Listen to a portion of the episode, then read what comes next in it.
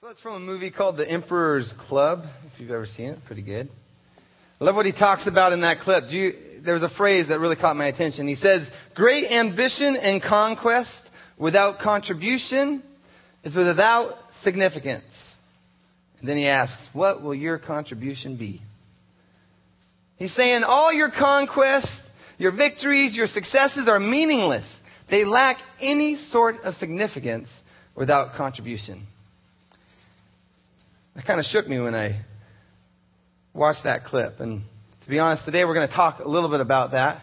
We're going to talk about the idea of being successful, but we're also going to talk about this idea of being significant and how there's a difference between success and significance in the kingdom of God. Does anyone here know someone who is very successful? Just raise your hand if you know anyone who's very successful. Absolutely. Absolutely. Uh, my family, I know lots of people in my family are pretty darn successful. If anyone knows my brother Doug, he is pretty successful. He's a, column, a columnist for a local paper, and then he has a talk show. A talk show. 4 to 6 p.m., Monday through Friday. Drive time. Does anyone know the, the name of the talk show? Live from Seattle with Doug Bursch. Yeah, what, how did they let my brother on a talk show? Unbelievable, but very successful. Uh, the other day, I was on an interview panel with two other pastors. Uh, so we're interviewing uh, a gentleman who is trying to get his license uh, for Foursquare. And the pastor to my right, he goes, he, he, he holds up his iPad. He goes, "Hey, look at this song. Do you like this song?" I go, "Yeah." It was a Hillsong United song. If anyone knows who Hillsong United is, they're from Hillsong Church, which is a giant church out in Australia. Hillsong United is their youth band. And a lot of the songs that we sing here on Sunday mornings are written by Hillsong United. I go, yeah, it's beautiful. It makes me want to cry. He goes, yeah, that's my sister leading the song. No way. Crazy successful, right? But we all know people that are like that. Maybe even at some point you or I were successful in, in some way or another. Maybe it was a sports triumph, maybe a job promotion, some kind of brush up with fame, maybe a recognition. So all of us kind of know what it feels like to be successful in one area or another. But before we go any further, I'd like us to open our Bibles to Romans 12, verse 1. This is a pretty popular passage, I would say, in the Christian community. It's one of the more popular passages for worship leaders because it uses the word worship in it. So worship leaders will say this one all the time. Let me read it to you. Therefore, everybody there? Therefore, I urge you, brothers and sisters, in view of God's mercy, to offer your bodies as a living sacrifice, holy and pleasing to God. This is your true and proper worship. Do not conform to the pattern of this world, but be transformed by the renewing of your mind. Then you will be able to test and approve what God's will is, his good, pleasing, and perfect will. But then verse 3 goes on to say, for by the grace given me, I say to every one of you, do not think of yourself more highly than you ought, but rather think of yourself with sober judgment, in accordance with the faith God has distributed to each of you. Today we're going to focus on that last part, verse 3. For by the grace given me, I say to every one of you, do not think of yourself more highly than you ought, but rather think of yourself with sober judgment, in accordance with the faith God has distributed to each of you. Would you bow your heads and pray with me? Lord, so much has already gone on this morning. Uh, this is definitely not a normal service, but I pray that there would never, ever be just a normal service here at Lifespring. That we would always be open to your supernatural move of your Spirit. And we would come out of each service, Lord, changed by the power of your Holy Spirit. Change us today, Lord. We're open to what you'd have to do in each one of us today. In your name we pray. Amen. So I became a pastor at the age of 24. I was serving at the, as the music pastor at a fairly large sized church. We were at about 1,100, 1,200 people every weekend. We had four services every weekend.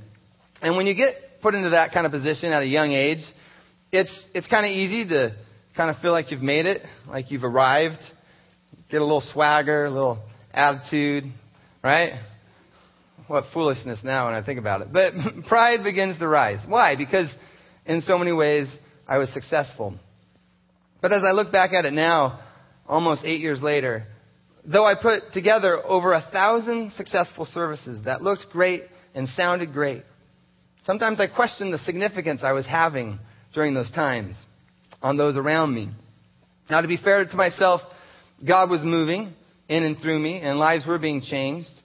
And that church is an amazing church. It was and is and will continue to be an amazing place full of God's presence and power. But I just know that there were times when what I did on the outside, it might have looked very successful, but it lacked anything of significance. It might have looked successful, but on the inside lacked significance. I'm talking about two different things success and significance. What's the difference? Well, go to your notes. Success focuses on external things, it's all about how you appear to others. While significance focuses on eternal things. It's about how you appear to God, how God is changing your life on the inside, and how God is using you to change the lives of others. Now, sometimes there exists a gap between what we look like on the outside, what people see us as, and who we really are on the inside. You know what I call that? We're faking it. You ever been there? we all do this from time to time. We play the game where we try to look all shiny and pretty on the outside while we're rotting away on the inside. Ever feel that way? I grew up in a church where I thought that's just what you did on Sunday mornings. You dressed to impress. You wanted the people around you to look like you had it going on, where they might even want to be like you, talk like you, and walk like you. But the whole time, guess what? You were faking it. And we all do this. Why? Because we want to look successful. We want people to see us and to view us of having it going on. We collect our trophies. We put them in our trophy room. We earn degrees, hang certificates, put them on the wall. We buy nice things, nice cars, nice homes, nice clothes. We get on the church board. We belong to the Chamber of Commerce. We usher at church. We teach Sunday school. We lead a Bible study. We join the worship team, or we even get up here on a Sunday morning and preach. We pray out loud. We quote Bible verses, and we tithe our income. We look good. We look really good. We look successful. Now, what's wrong with that long list that hopefully has offended all of us by now? Nothing is wrong with that list. If I went uh, through each thing that I just listed, those are all good and wonderful things. But the danger lies in believing that we're significant simply because we do those things. We believe that we're something special because of our degrees and our titles. We believe that lives are being changed because in our church we have these amazing special programs. Or we believe that we've earned God's favor because we pray frequently, we read our Bibles regularly, we give generously, and we volunteer willingly. Because we look like a success, we believe we're significant. But one does not equal the other. There is a difference, there is a huge difference between looking good and being good. And God sees the difference. You can't fake it with God. When we're faking it, we become consumed with the external appearance, become completely focused on what, what we want to do externally instead of being consumed by what God want, would want to do eternally. We run into the danger of following after, listen up, and seeking the praises of man instead of hearing the voice of God. We are in the danger of trusting the power of success instead of trusting the power of God. We are in danger of becoming, my friends, modern day Pharisees. Think about the Pharisees during the time of Jesus. They looked good. I mean, nowadays, as we read our Bible, they actually look horrible because Jesus has a lot of bad things to say about them. But at the time, they looked good, right? They, they prayed, they studied Scripture, they tithed, they kept the rules, they were the leaders, respected and successful. But they weren't significant. They weren't changing lives because the power of God hadn't changed theirs. I was at a conference a couple of weeks ago. This pastor, uh, his name was Sherwood Carthen, and he spoke about Pharisees, and he said this. It's good. Memorize this one. He said, they weren't filled with the Spirit because they were too full of themselves. I love that. And it's so true. When you and I are too full of ourselves, guess what? It's impossible to make room for God and for His Holy Spirit to fill us up and to change us. It's the truth. And Jesus had some things to say to these Pharisees. Have you read Matthew 23 lately? There are some harsh words in Matthew 23. He has choice words for them. He calls them blind guides and hypocrites. Verse 25, Jesus states, Woe to you, teachers of the law and Pharisees, you hypocrites! You clean the outside of the cup and dish, but inside they are full of greed and self indulgence. Blind Pharisee! First clean the inside of the cup and dish, and then the outside will be clean. He goes on to say that the Pharisees are like a whitewashed tomb, beautiful on the outside, but on the inside, full of dead men's bones. Now that's not good.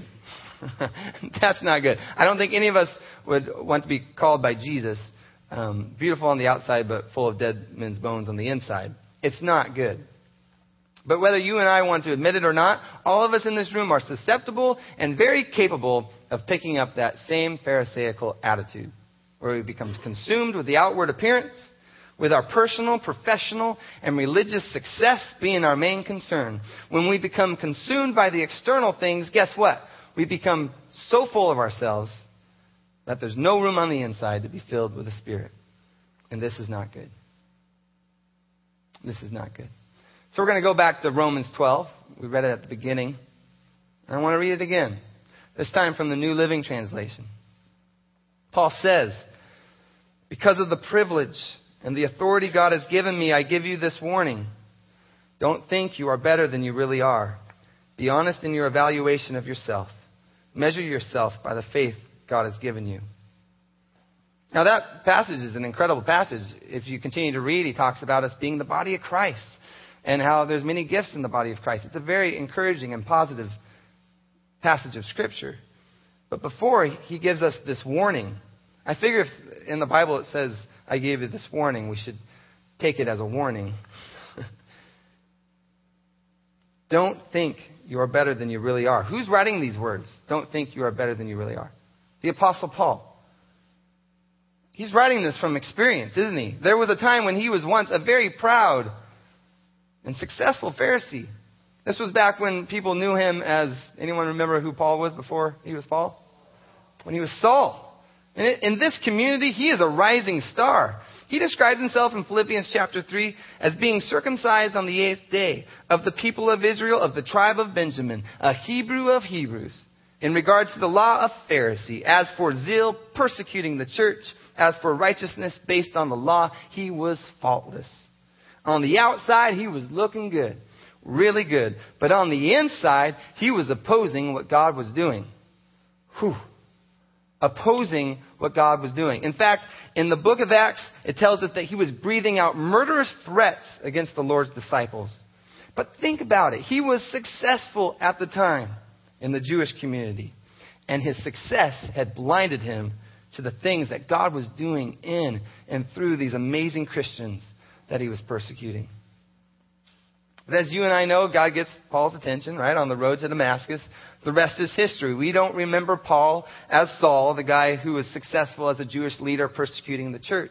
No, we remember the Apostle Paul as a man who gave up all of that to live a radical life for the Lord. This is a man who later would say, For to me, to live is Christ and to die is gain. And he gave up his life for Jesus. Paul began to live a life of significance. And today, I believe for each and every one of us that God wants to get our attention, that we might live a life of significance as well.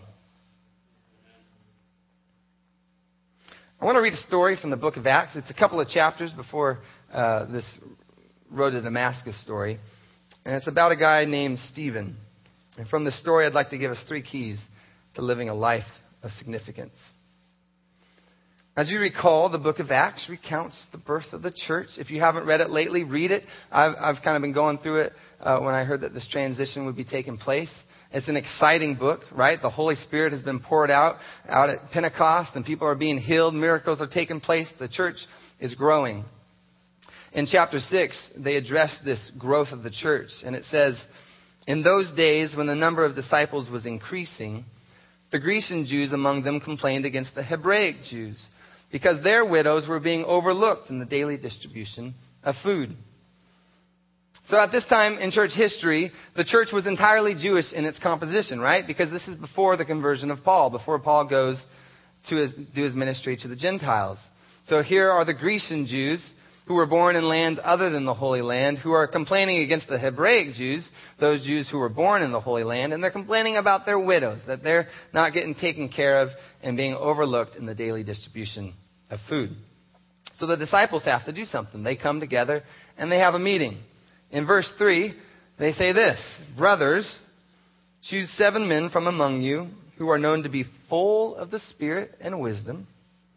We will turn this responsibility over to them and we'll give our attention to prayer and the ministry of the Word. A huge responsibility. They need people who are full of the Spirit and wisdom. Chapter 6, verse 5 tells us they chose Stephen. Listen up, a man full of faith and of the Holy Spirit. Notice the Bible doesn't say they chose Stephen, a man who was very good looking, charming with the ladies, who was a successful businessman, who knew how to build a crowd and told really funny jokes. No, it doesn't say that at all. He was chosen because he was full of faith and of the Holy Spirit. We get, it's just a side note, we get what matters to God so messed up in church sometimes. We just get it mixed up. We think one thing matters, but really what God cares about is the heart that is wholly surrendered to Him, who is full of faith and full of the Holy Spirit. So, because of this, he was given a position of responsibility. Not because of what he looked like on the outside, but because of the qualities he possessed on the inside. And that leads me to the number one key to living a life of significance be full of faith and of the Holy Spirit. The Bible tells us that Stephen was a man full of God's grace and power, that he did great wonders and miraculous signs among the people. But opposition arose from Jews in the area, if you know the story. But the Bible tells us they couldn't stand up against his wisdom or the spirit by whom he spoke. That caught my eye. Interesting. If, if he would have been picked by the disciples because of his good looks or maybe his business savvy, he would have crumbled against their opposition. But because he was picked because of his faith and because he was full of the Holy Spirit, the Bible says they could not stand against him. That passage fires me up. I want this so bad, and I want this for our church to be a church that's so full of faith and full of the Holy Spirit. The Bible has a lot to say about both of these issues. On the issue of faith, Hebrews 11:6 states that without faith it is impossible to please God. I'll say it again. Without faith it is impossible to please God because anyone who comes to him must believe that he exists and that he rewards those who earnestly seek him. And addressing this issue of the Holy Spirit, Paul writes in Ephesians 5 15 through 20, one of my favorite passages. Be very careful, another warning. Be very careful then how you live, not as unwise, but as wise, making the most of every opportunity, because the days are evil. Therefore, do not be foolish, but understand what the Lord's will is. My friends, do not get drunk on wine, which leads to debauchery. Instead, be filled with the Spirit, speaking to one another with psalms, hymns, and songs from the Spirit. Sing and make music from your heart to the Lord, always giving thanks to God the Father for everything in the name of our Lord Jesus Christ. Amen. And I promise you that if you put your faith in God and seek His Holy Spirit to daily fill you, you will be a difference maker in your family in this church and in our community. All right, back to the passage. Even though they couldn't stand up against his wisdom or the spirit by whom he spoke, this didn't stop these men. So they came up with a plan to bring Stephen down. They accused him of speaking blasphemy against Moses and against God. And he's brought before the Sanhedrin, the high court of the Jews. And they produced false witnesses to testify against Stephen. Can you imagine this scene? I mean, from my perspective, what has he done wrong? I just told you this incredible list of all the things he's done right. He was a man full of God's grace and power who did great wonders and miraculous signs amongst the people. And where does this end him up? Right in the middle of the Sanhedrin in front of 71 angry men. And I'm sure it would have been easy for Stephen to just stand there and say, you know what? I'm just going to say what they want me to say. He could have renounced his faith in Jesus. He could have said, you know, I've, I've been preaching about this Jesus guy, but, but I've learned my lesson. And, and, he really doesn't mean that much to me. In fact, I'm actually kind of excited about going against the Christians. And if Saul needs help persecuting the church, count me in. But you've been a coward.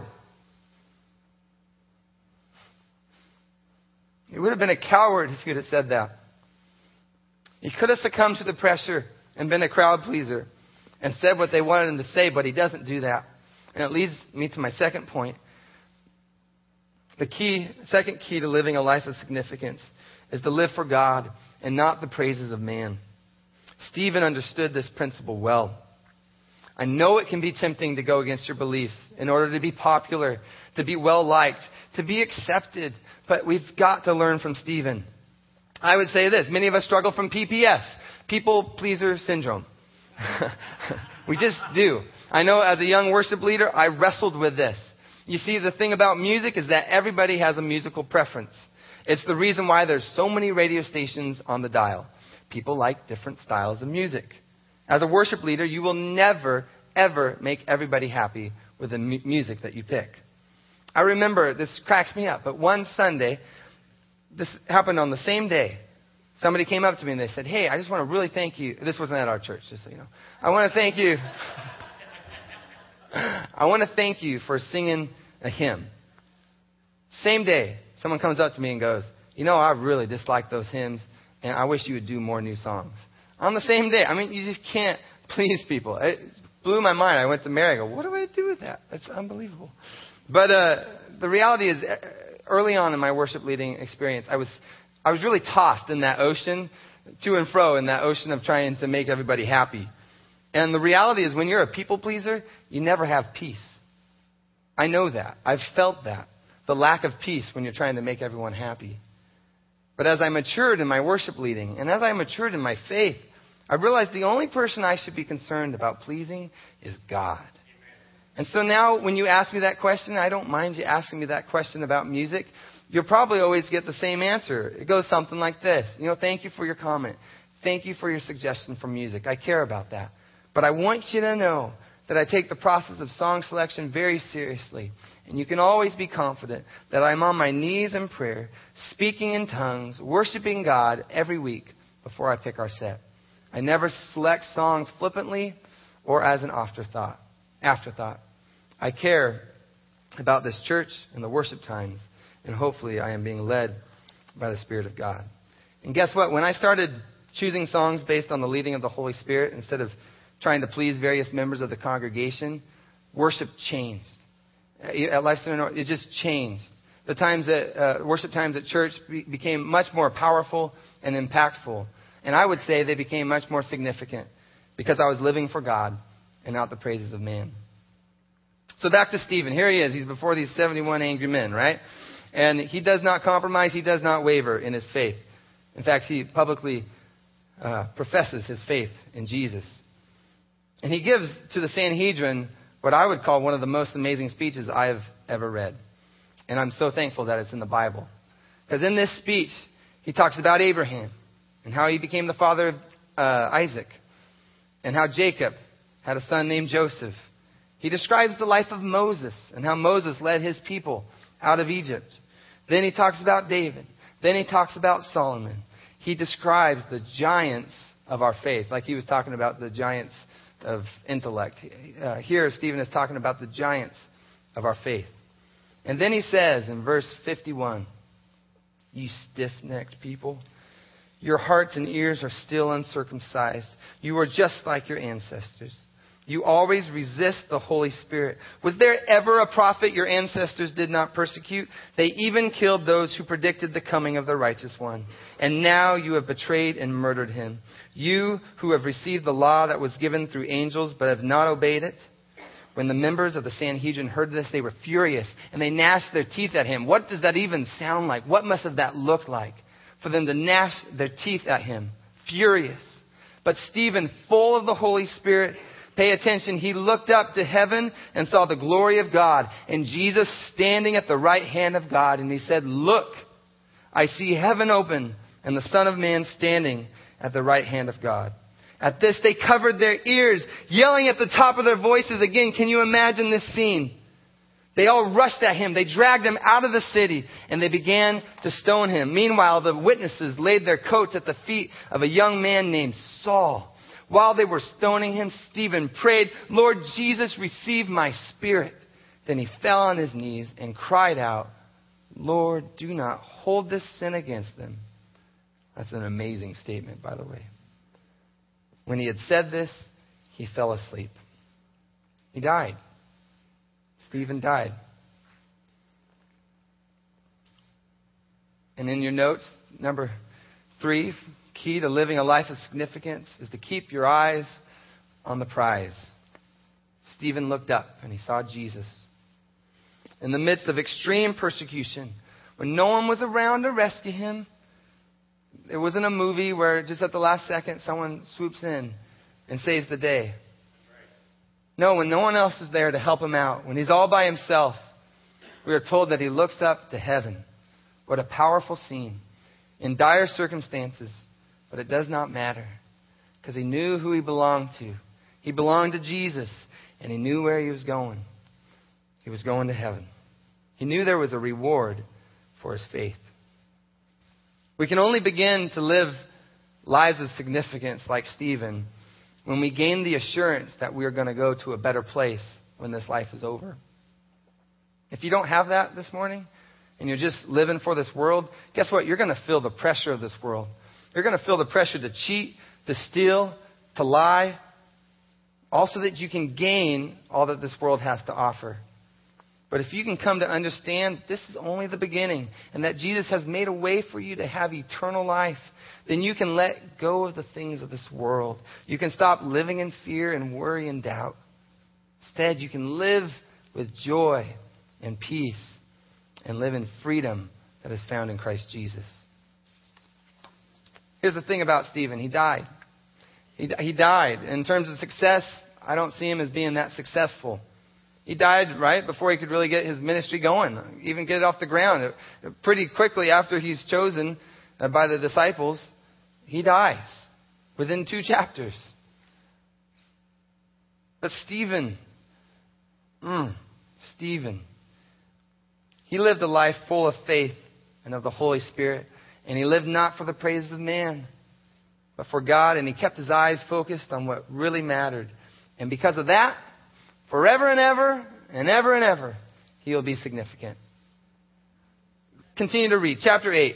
Listen to this. this. This is incredible. On that day, on that day, if you have your Bibles open, circle, underline, highlight, on that day, so the day that Stephen died, on that day, a great persecution broke out against the church in Jerusalem. All except the uh, apostles were scattered throughout Judea and Samaria. Jump down to verse 4.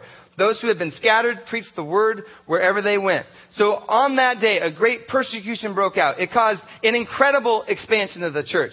Philip goes down to Samaria. So many people accept the word of God in Samaria that they send Peter and John down there to join him.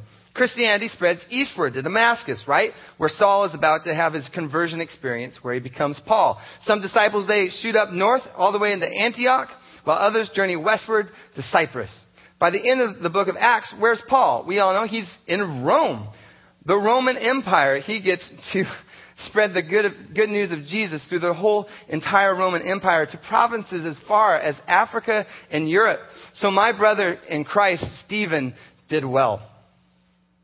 And he will always be significant and he will always be remembered. And I want that for us. I want that today for each one of us.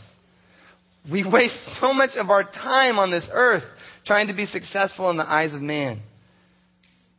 We all do it. And, and don't get me wrong, my message today isn't to tell you not to be successful.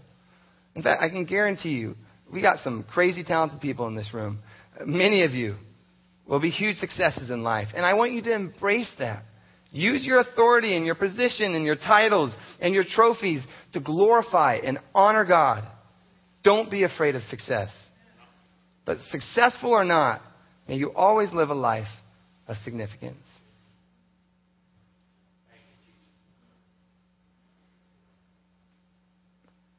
I want to close with this. Where are you at with all this?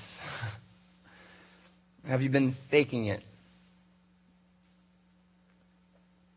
Are you like that whitewashed tomb that looks beautiful on the outside, but on the inside, you know you're full of dead men's bones?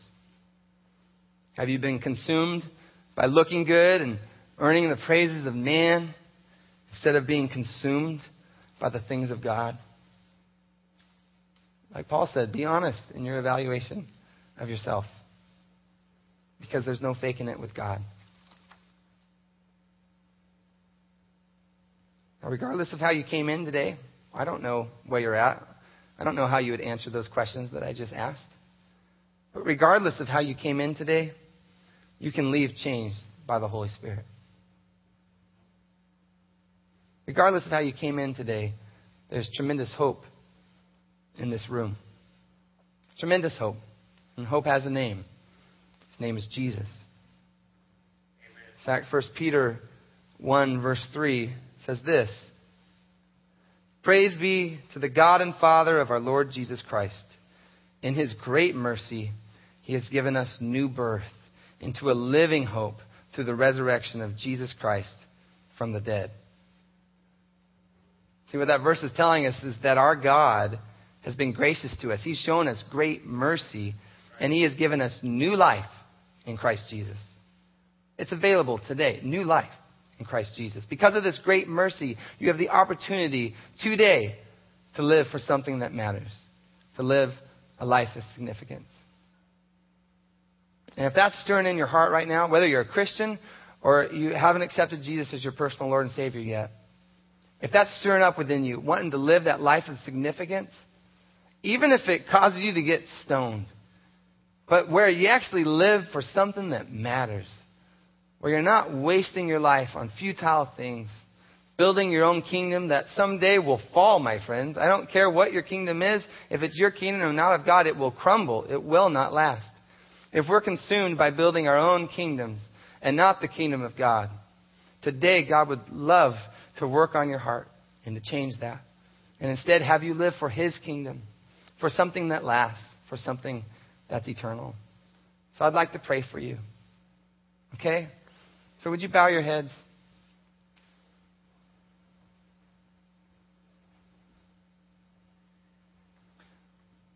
And as I said that, I, I felt like the Lord, the Lord said to pray for the empty seats as well. That there are people in our community that God has made and designed to do great things for the kingdom of God that need to be here that need to be a part of his team and part of what he's doing here in Edgewood. So I pray, I just want to be faithful to pray that as well, Lord. That we pray for those that aren't here. But uh, over each one that's here this morning, Lord, I do pray just that we could live for something that matters. That we would stop wasting so much time trying to look good amongst our peers, but instead be good. instead, be transformed by the power of the Holy Spirit and allow the things of the Spirit to rise up within us. If you don't have the assurance of eternal life and you'd like to put your faith and trust in Jesus this morning, I want to give you that opportunity. God loves you. He loves you so much. Son, Jesus, was sent to this earth by God to bring his Father glory, but also to forgive us of our sins. That whoever would confess and call him Lord and Savior, he is just to forgive us our sins. If you would like to have a new life in Christ Jesus, if you would like to have that forgiveness of sins, where you could live the rest of your days on this earth for something of significance, something that matters, and have the promise and the assurance of eternal life, would you just look up at me? Amen. Hallelujah. Amen. Hallelujah. Amen. Praise the Lord. Amen. And for the rest of us, I don't care how you've been living. I'm not going to get bogged down and weighed down by all the things that you haven't done for God. Instead, I want to believe for all the things that you're going to do for God. And even if your priorities have been maybe just a a little bit out of alignment. Today, God would actually love to just shatter that list of priorities and, and just be your only priority. That's what God wants from you. He wants your everything. He doesn't just want part of you.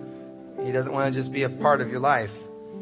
He wants to be everything. And so if you're a Christian here today that has been compartmentalizing your faith and just talking to Him or walking with Him when it's convenient, um, I just pray over you that today is a new day.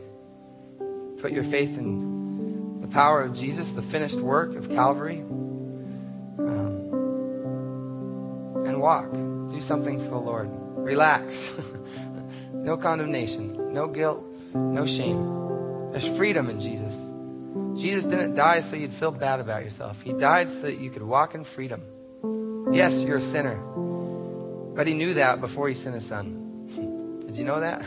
While yet we were still sinners, Christ Jesus died for us. So it's not about how good you are. It's about how great and mighty our God is and how much he loves us. So, Lord Jesus, we do put our faith in you. We pray that you would move by the power of your Spirit that we would be a church that is full of faith, full of your spirit. That we wouldn't try to impress the church up north or the church down south or the church on the east or the west. But we would be what you have created us to be, God. That we would be a unique organism. we would be a special place to be. A joy filled place, full of your peace and your hope. I thank you for LifeSpring. I thank you for the prophecies that have been spoken over this church. I, I, thank you for the first time Randy came and told me that he saw LifeSpring as being a lighthouse. I pray that that would be true, Lord. That those that are lost and need to find their way would see a beacon of light in this church. And that light would have a source Jesus Christ. Hallelujah.